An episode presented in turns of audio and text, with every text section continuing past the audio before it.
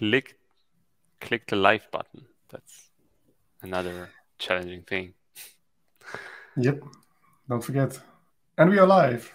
Yeah, yeah. Ten seconds already. Ooh. So, Rich, how are you? Good, good. Um, all good on on my side. I'm trying to think what I was curious about in the last week. We met, I think, well, yeah, somewhere last week. I think a Friday. Yeah. So yeah, not so much time has passed, and time passes by very quickly. yeah. So yeah, what have you been curious about? Yeah, I also have not much to be curious. Well, a lot, of course, but indeed, sometimes you're just busy with other things, and uh, yeah.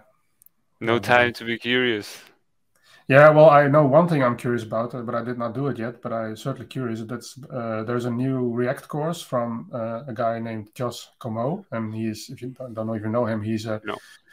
he's a content creator, and he has a great CSS course, and now he also created a React course. And because he is very good at making things look nice, uh, I'm sure that this React course will also look really nice. And I also know that it really goes into like the basics of React. What is even JSX? How does how does that work and everything? So I will mm. uh, very curious of checking that out because at uh, the company we work for, we we bought this course. So uh, I guess uh, yeah. it's good for everyone to uh, to learn it. So yeah.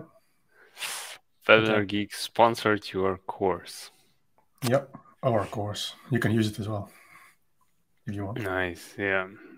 Um, that's that's pretty cool. Um, I remember a little bit from how JSX works from the Epic React course of what's the name again? You know it for sure. Yeah, Kent C. Dodds. Yes. Can Kent C. Dodds exactly, and basically all this JSX stuff. What what stuck into my memory is a wrapper around um, proper JavaScript functions. Yep for example, and it's all based on create element, or it was based on create element. So basically, you say React create element div, yeah, and this is the same as writing just div as the JSX part of the whole thing. Yeah, I found this pretty amazing to yeah start the course off with that information because you maybe you do React for some time and then you kind of um, yeah, you used to use it, but you have no idea how it works, and then you realize it's just uh, yeah another form of expressing proper JavaScript, and you could write everything with just create element. Yes, yeah, there were even people uh, in the beginning of React that, that hated JSX and they just wanted to use the React.create element uh, calls, and they liked that already compared okay. to whatever framework they were using at that time.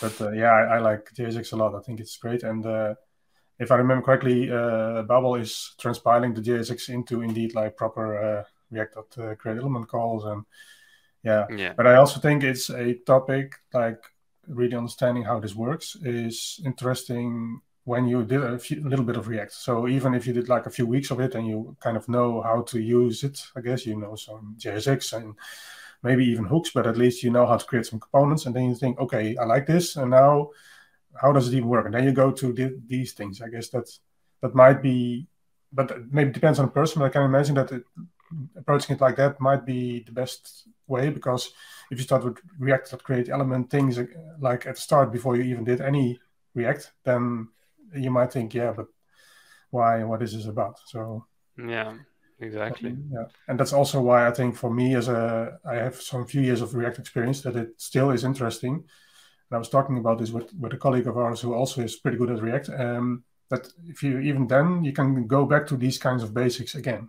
Uh, not only because it's nice to know but also because different people will explain it and will bring it in a different way. Because indeed kent uh, also does it explains these kinds of things. And now this Josh Comeau also explains it but they will definitely explain it in just another way. So it can be really interesting to uh, to check it out. To go back yeah. to the basics. Yeah, this is exactly the sentence I just had in mind. Like sometimes it's nice to just go back to the basics or fundamentals or whatever, and um, yeah, see how things work under the hood, maybe. Or yeah.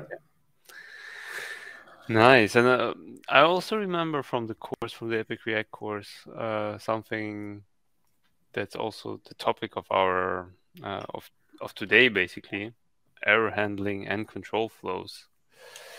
And there was something special about handling errors in in React because there were there was kind of uh, early on in the course he shows a technique to um, yeah to not end up with this how he calls it white screen of death.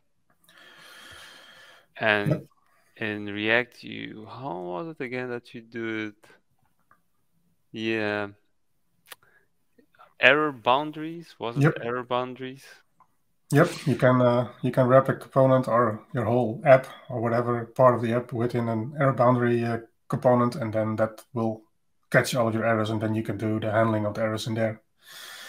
Oh my god, how my memory is just like exploding. yeah.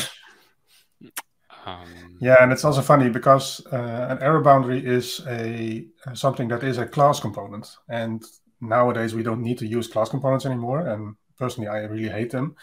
But error boundaries is the one example that still is a class component. And okay. what the people then do is they they use a library for this, so you can like do an npm install of the error boundary uh, package, which then has the class component in it, so that you don't need to create class components in your own code. But, so but it, still, it wraps the class component into a functional component. Or? No, it's it's it's just like that. It uh, this package just exports the component, so you can just render it in your JSX and mm-hmm. whatever implementation is in there, which is a class component, that doesn't then need to consider. You don't need to concern with that. Uh, you can just uh, use it as a dependency, and then uh, yeah. Mm-hmm. So, okay, interesting. Yeah, but uh, in, it, it's very applicable indeed for what we will be talking about today, because I think what I was thinking about this week is uh, well, something I was also curious about, I guess, then is indeed error, error handling and the fact that if you have an application, then within every application, whether it's a web uh, web application or web service or whatever, uh, that you should always have like this global catch-all place where er- all the errors that can happen within your code somewhere can can all go, uh, like they all come into there, like in, at the highest level of your application, I guess. So that whatever happens in your application, you then at least have a place to to catch them and perhaps uh, log them to a log file or whatever you want to do, and indeed render some nice UI and say, "Sorry, dear user, but uh, something went wrong." And mm. then, uh, of course, you will also uh, make sure that errors won't happen, and if they do happen, because you know they will happen, then to handle them at the, the point where they will happen. And then mm. this, this error boundary or this catch-all thingy that will catch all of the remaining errors is then just a kind of a safeguard, I guess, for all the things you don't know. And then in your log file, you see, oh wait, I get a 404 here, but uh, I can I can prevent that, and I can make my UI or my my web service or whatever. I can make it resilient for this, that it will not happen. And then that way you can clean up your errors, I guess, a lot by yeah, kind of moving the unknown errors to the to the known part by making it part of the functionality of your app. You can also test it then, and yeah, that, that's a real nice way to yeah, I guess to be in control of, of, of, whatever happens in your app, that you at least know something went wrong because yeah. it was an error. Yeah, yeah. But, I mean, JavaScript and errors, it's also like um, um, yeah, like a difficult story, I would say. Um, so uh, Rails developers talk a lot about how it's much harder to track down JavaScript errors, and it's like um, th- that's also one reason because uh, why Rails developers, um, yeah, would rather avoid JavaScript uh, is because it's harder to track down errors, harder to maybe also debug them, and. Mm. Yeah. Do you mean like the, the, the clarity of the error that it doesn't say that doesn't give a lot of information about what's the problem? Or? for example, yeah, for yeah, it's it's saying also sometimes different things. I, unfortunately, I don't have a concrete example, but it says something different than it is in the end. Yeah. Or something unclear, as you just said. Yeah. Um, yeah. Also, I know some projects where you have like you maybe have a front end and a back end, and the backend has more of a yeah overviewable number of errors, whereas you cannot track down anymore what's happening in the front end in terms of errors. Yeah. Um, so that that's not uncommon actually. Yeah. Maybe for me as a someone who's not looking into um, React to like who's not working with React on a regular basis, would there be something where you would say, eh, would you have some guidelines for me, maybe, or some some tips about error handling? I don't know, for example. Yeah, it's it's very simple, or maybe not simple to learn, but uh, it's just use uh, TypeScript. Okay. Because then yeah, because in your when you're creating your code, you React, React, or whatever JavaScript you do, you can just say, okay, I have this function, and I uh, I expect uh, the argument to be uh, this and this type, and then uh, and then in, in your code you're calling that function, and then in that in the, in your code, then somehow TypeScript sees then, oh wait, but you're not always passing the thing that you were expecting in the function. It might also be nil or undefined or whatever, and then TypeScript says, well I don't uh, agree with this. So you just go fix it. And so you will fix your code. And then those stupid undefined uh, errors in, in production or in the browser will not happen, or at least it will happen a lot less. Mm. So that, that's one way of like, it's like a whole category of errors uh, that will, you will prevent with that.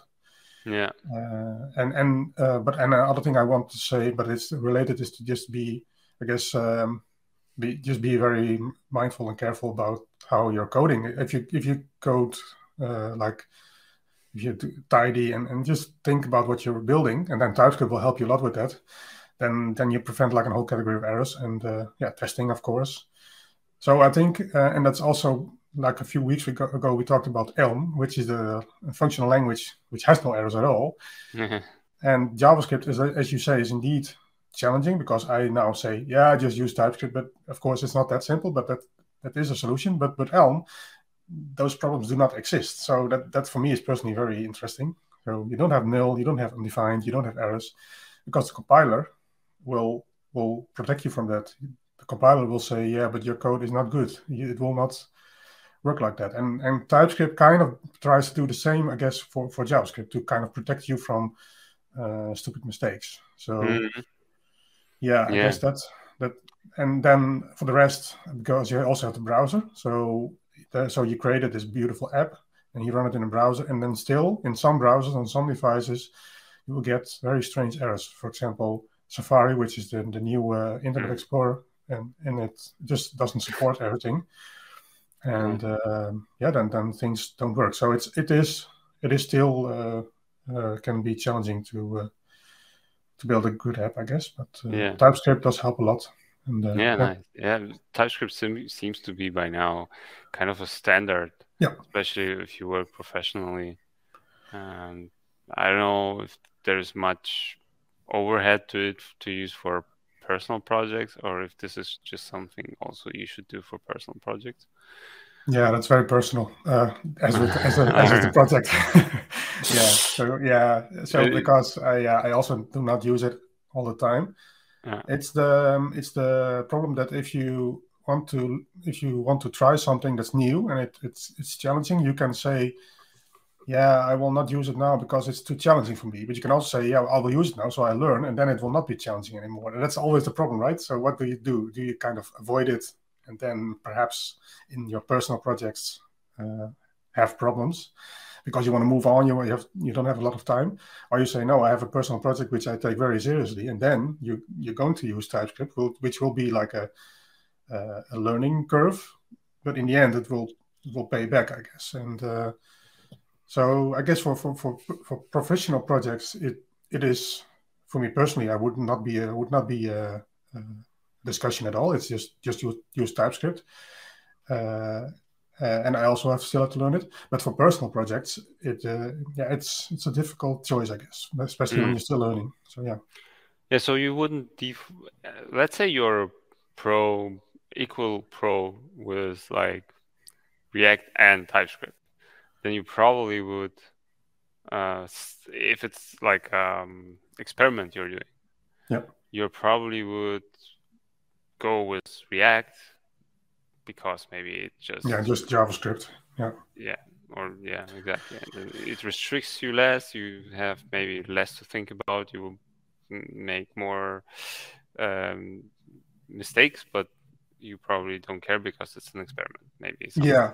What i recently even like uh, realized is that indeed you start like that and what you can do is and i didn't really know that actually um, is you can add then typescript to your project so you can configure it as such that you say this is a typescript project while all of the files are still javascript so they're all like .js files and then you can configure that in such a way that that uh, when you compile the TypeScript, so you, you, you run the TSC uh, command to compile it, then that command will accept uh, just all the JavaScript you still have. And, and, that means that you can then gradually kind of move, uh, migrate, or add new things perhaps with TypeScript and just leave the old stuff behind. And that's a great way to, even in personal projects, to kind of uh, slowly or just partly uh, use TypeScript and then. Mm that, that and that's what I'm doing for a few projects I'm working on at the moment, like personal projects. That I think, yeah, I really should move to the next level of making it more solid, and then TypeScript can help me with that, and then I can just like optionally edit and and then change only the parts that I think really could use some TypeScript to make it, uh, and then and and it's also funny that if you use it, and then you also can delete or or at least you can just you will structure your code also better because you maybe you can ditch a few uh, checks you're doing or uh, so so TypeScript is just like testing all in in a, in a sense also a nice uh, design tool I guess to to structure your code in a better way hmm. really and that, that, that's also interesting so like I said if you at some point have some experience with TypeScript then it can really help to um, to, to start using it because you learn from it and your application can become better so yeah nice yeah it's it's yeah. Yeah. Still, if I don't use TypeScript, I have just a React project. Would you say there is something I should maybe tend to do or should never do in terms of error handling? For example, um, I'm thinking of communication with third party APIs. Um, I'm making a call and I'm having in my mind now um, you can do it in a different way, right? Async await or um, the callback hell approach. How how's it called again? Yeah, callback hell. Yeah. yeah. Um, and yeah, is there anything special you would point out in terms of uh, error handling, for example, with third-party APIs or? Yeah, I would. Uh I would check the documentation if, if there is documentation, or at least I would try to determine which errors the API will give me, um, well, which are documented. So, for example, if I would request the API and I would send some kind of a URL which does not exist, and it will give me a 404, and I and I, I and in my in my application, it is possible those not found errors will occur because, yeah, the application kind of uh, cannot uh, prevent it then I would handle that error because I know that that people uh, might uh, well how they use it, how the application is designed, like the functionality. Then and I know that it can happen. Then I would handle it and I would give them a UI or whatever the application is to to hand to yeah to guide those people I guess in how to recover from it I guess. And then mm-hmm. um, so for example, if the the service would be um, I also know that the service could be like not available, so that's also something that you kind of can pre- can predict that will, can happen. I guess that using the app, and so I think I would look at at, at trying to look at it uh, to, to, say well, what can happen, what uh, what are like the situations I want to to handle, uh, mm. and then everything else that can go wrong because there there can also be things can go wrong that you don't know yet. Then those would end up, I guess, in a uh, some kind of a catch-all error thingy. But yeah, it's it's a good question. It's I think it's a bit more. Yeah. It's not complete how I said it, I guess, but kind of that direction. No, it's fine. It's fine. I mean, it's also a little bit maybe there, there are different cases, right? There, this is the case where you handle errors that come in a response from the API, right? And uh, that's one case. And this is still, you have still this kind of a controlled environment where you control things, you have the response and it says, here's the error. But then there's also the case where your JavaScript code could throw an error. Yeah. Right? Your component, I guess. Um, for example, for the reason that um, the API call returns something that you yeah. don't handle well, and then your yeah. code fails. Yes, exactly. And yeah, so the JSON in the JSON in the response is not structured as your code expects it, and then yeah. your code will just crash. Yeah, yeah, yeah, that, and I think that's an example of a bug because somehow your code you did not implement uh, your code well enough to to communicate with this API.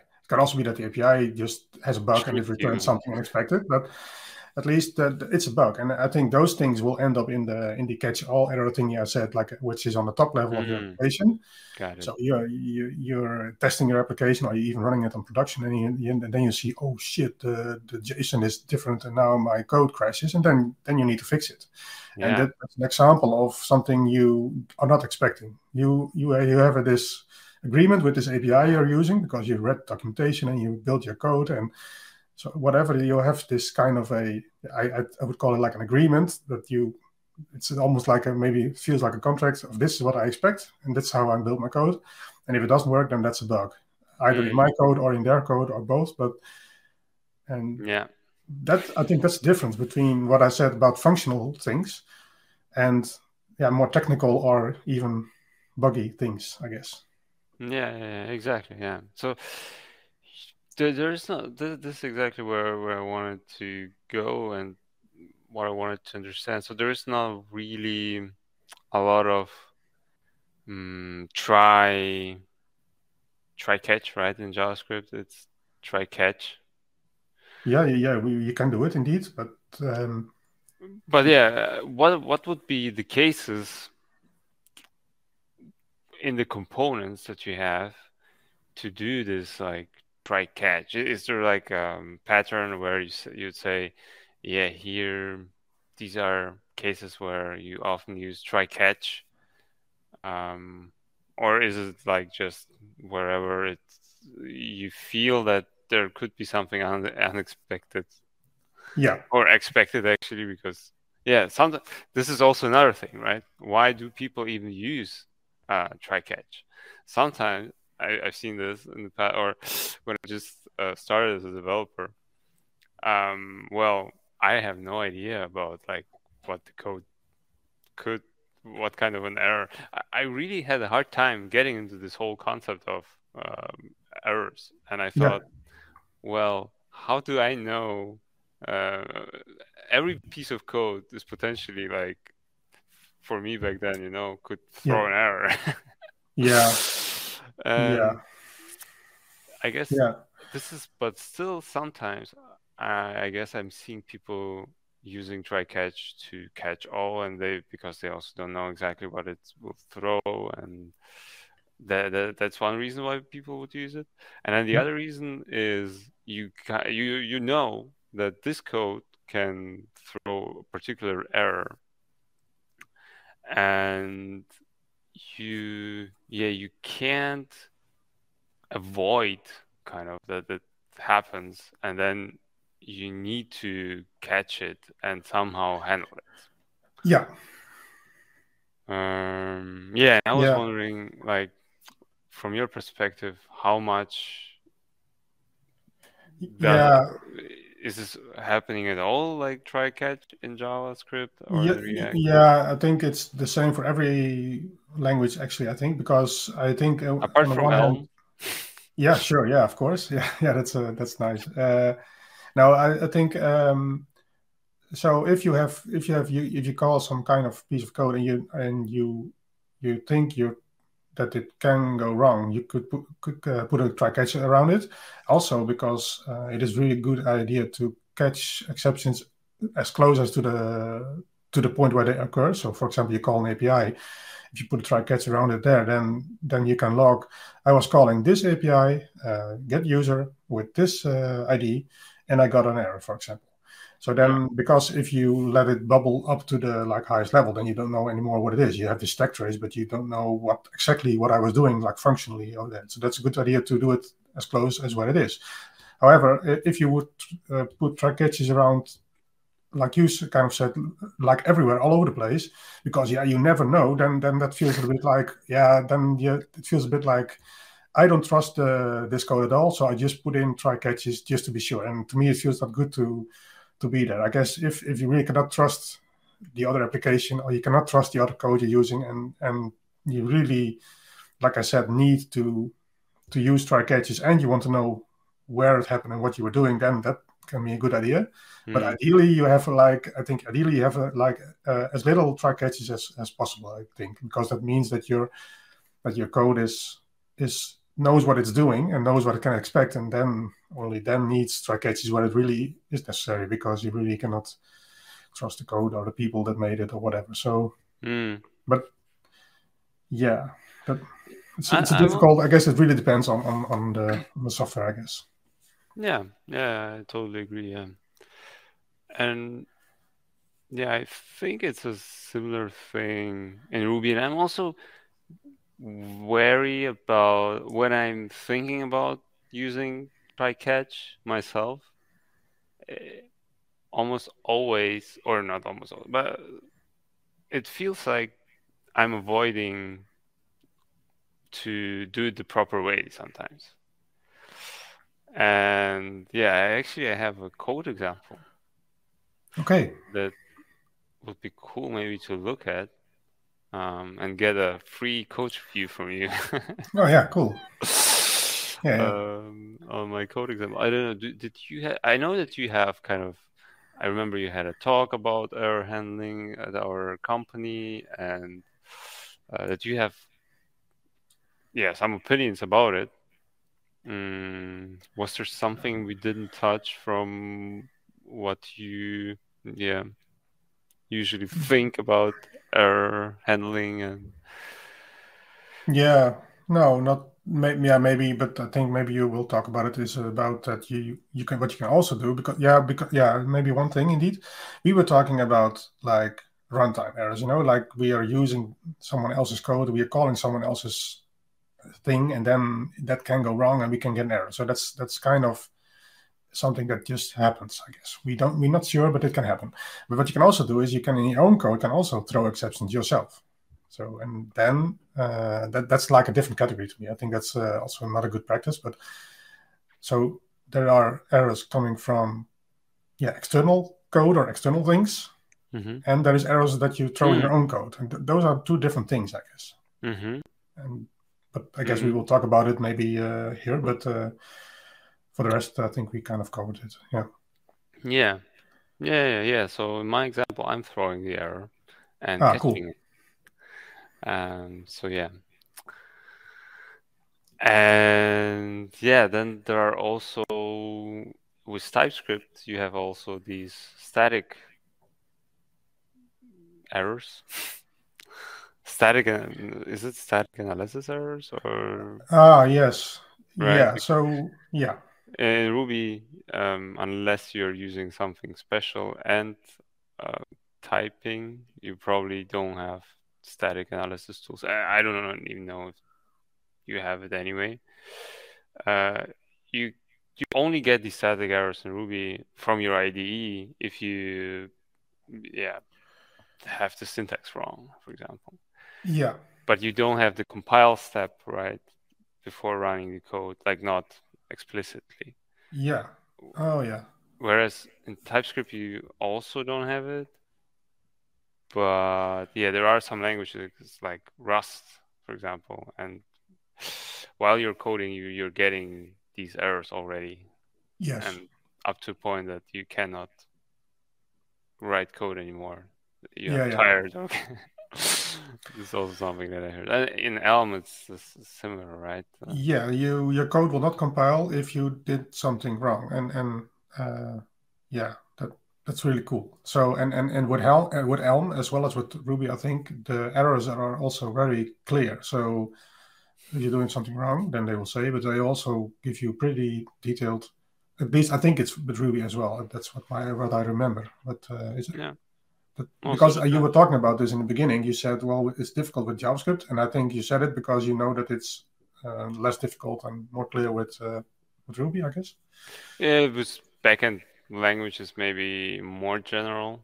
Yeah. And then everything is relative. When I started coding and I saw the null pointer exception in Java uh, every day and every hour and whatever, I didn't understand for a long time what it is and what this thing wants from me. Yeah. Um. So yeah. Yeah. yeah. So it's all relative still, right? But in comparison now, after eight years of doing this, I feel like um, yeah, JavaScript is more, and this is also what I hear from other yeah people that JavaScript is more more obscure when it comes yes. to uh, dealing with errors. Yeah, and I think uh, error handling in general is also something that is not only language specific, but also uh, has a lot to do with your design of your application, I guess, with architecture at least, and and and, and so also with experience. So I think uh, it, it, takes years and years to, and also depends on where you work that that you get like your own opinion about it, and but also that you kind of uh, yeah are able to create like I guess code that is as clean as possible and does not have like try catches all over the place, but just because you kind of know how how you want to set it up. I guess it's a lot of takes a lot of experience. So I think it's if you're starting out with with programming in general, and you think, yeah, I really don't understand this, and I just I'll just put the try catches everywhere. Then I guess that's fine because that's where you are at that moment. And uh, unless you're in a team with other people and you can learn from each other and you can kind of discuss and agree on some kind of a way of handling it, I guess. But yeah, it, it's a it's a difficult uh, topic. I guess it's just part of your designing your application and designing your code and. Yeah, yeah, totally. I can totally relate to that because if I'm thinking about the bigger code bases, the Ruby code bases that I've seen, and Rails code bases, there are different approaches to, um, yeah, error handling. And then within a code base, you have sometimes different approaches to handle errors because the code base is so big. And yeah, and then there's like some apps are more consistent about handling errors. Some are really sophisticated. Um, others do more of the try catch type of thing. Yeah, it differs a lot between applications. Yeah, yeah, yeah because in the, also in this conversation we're having now, I I have some thoughts on it, and it is a lot of opinions, of course, also. But I also, while I'm talking, I think, yeah, but I'm still missing things. So it's so it's so difficult to be like complete in this and to say, oh, yeah, this is how we should do it. And I guess uh, you should just read a good book, I guess, if you really want to have like a good, solid uh, explanation of the different approaches there are, because there are many approaches indeed, and uh, choices you have. And yeah. So. And th- this also reminds me of one maybe last thing. Um, unless I, it reminds me later of something else. But there's, there's also um, I've listened to the pro, pragmat, pragmatic programmer book, and there I guess you, you could read the chapter there about error handling and uh, imprint it in your brain and just follow the guidelines there. Yeah. Um, because I, I remember they had like a good guidance the topic, and I don't remember what it was exactly, but I, remember there was also um, one te- kind of technique that they described was assertive programming, and this is something where you throw errors um, proactively, let's say, un- in an unhandled way, I guess, if I remember correctly, whenever you encounter situations where, or maybe in a handled way as well, or a mix, whenever you encounter situations where this is your method, and this method receives a value, for example, and the value should never be this kind of value, and then you throw an error uh, right at the beginning of the method. Yeah. And this means like a lot of throwing errors, and this kind of assertive programming saves you from yeah ending up with uh, at the same time it saves you from ending up with like uh, broken data i guess yeah I, I don't think i've seen this applied anywhere in the code base in a consistent way hmm. Yeah I, I also I have seen it this a lot when I was uh, doing .NET uh, before, and mm. and and Indeed. So you you you enter a method, it gets a few arguments, and then you first check all of the arguments. Mm. And now looking back, I think, yeah, but what, what if we would just build a function that does some kind of a input checking, and we have another function that then uses the arguments, but then we ditch the, the assertions from it, so it just does what it should do. For example, create a user or something, and then we create another function that that like um, checks the arguments if they are valid, and if not, it will just give a a, res- result back, it will just say, sorry, these these values are not valid. And then the UI or the response of the web service could just tell them, okay, sorry, it's not valid. And if it is valid, you go on, the, you call the next function, which does the actual work, which creates the user. And what the user does is it only creates the user. So you have like a single responsibility that each function has its own responsibility. Input checking, mm. creating a user, and what you can do then, is you can test it. So you can say, okay, I'm going to test now. I create an integration test. I call I call my, my service or I input things in the form. And then uh, I, I, my test will say that uh, will check them if indeed I get useful errors back. And if everything goes well, I will I will test that uh, uh the user is being created, for example. Mm. And then then you have a really nice responsibility uh, uh, separation. You don't throw any exceptions because a input check uh, function will just give you a meaningful result. It's not an exception. It's just because exceptions are for things that are broken, that are wrong, that are like, oh no. But input checking is just doing work, I guess, input checking. And then the other thing will just do its work and create a user. And then you don't need any exceptions because you, you, you design your code in such a way that it just does what it expects to do. And mm. So I'm not saying that assertion is not good, but I don't like it. I don't like the, the fact that that that if someone enters a name that's too long, that it's an exception. I mean, that's not bad. It's not. It's not. I mean, if your hard disk crashes and and your your application will throw an error because the whole hard disk has crashed, then okay, yeah, that, that's an error. That's really a problem. But but input checking or creating stuff, it's not those are not exceptions. So yeah, I, I, think I would design my application in such a way. But yeah. Yeah, that's interesting. And this goes a little bit into the direction of the code example that I have. But it's also it also reminds me actually I thought so, yeah. About the situation where I had a an object and this object I need to instantiate this object. And to instantiate this object, I had various parameters, let's say four. And each of these parameters uh, could have different values. And then I Googled and I wondered, like, what's a good way to instantiate an object? Um, and uh, should, like, should I raise when I get like bad uh, input or or what, what, should I do there? I consulted Google basically, and then there was one guy, and, and I went with this approach. He said, whatever um, puts your object in an invalid state, there you should erase, and whatever is recoverable there there you shouldn't.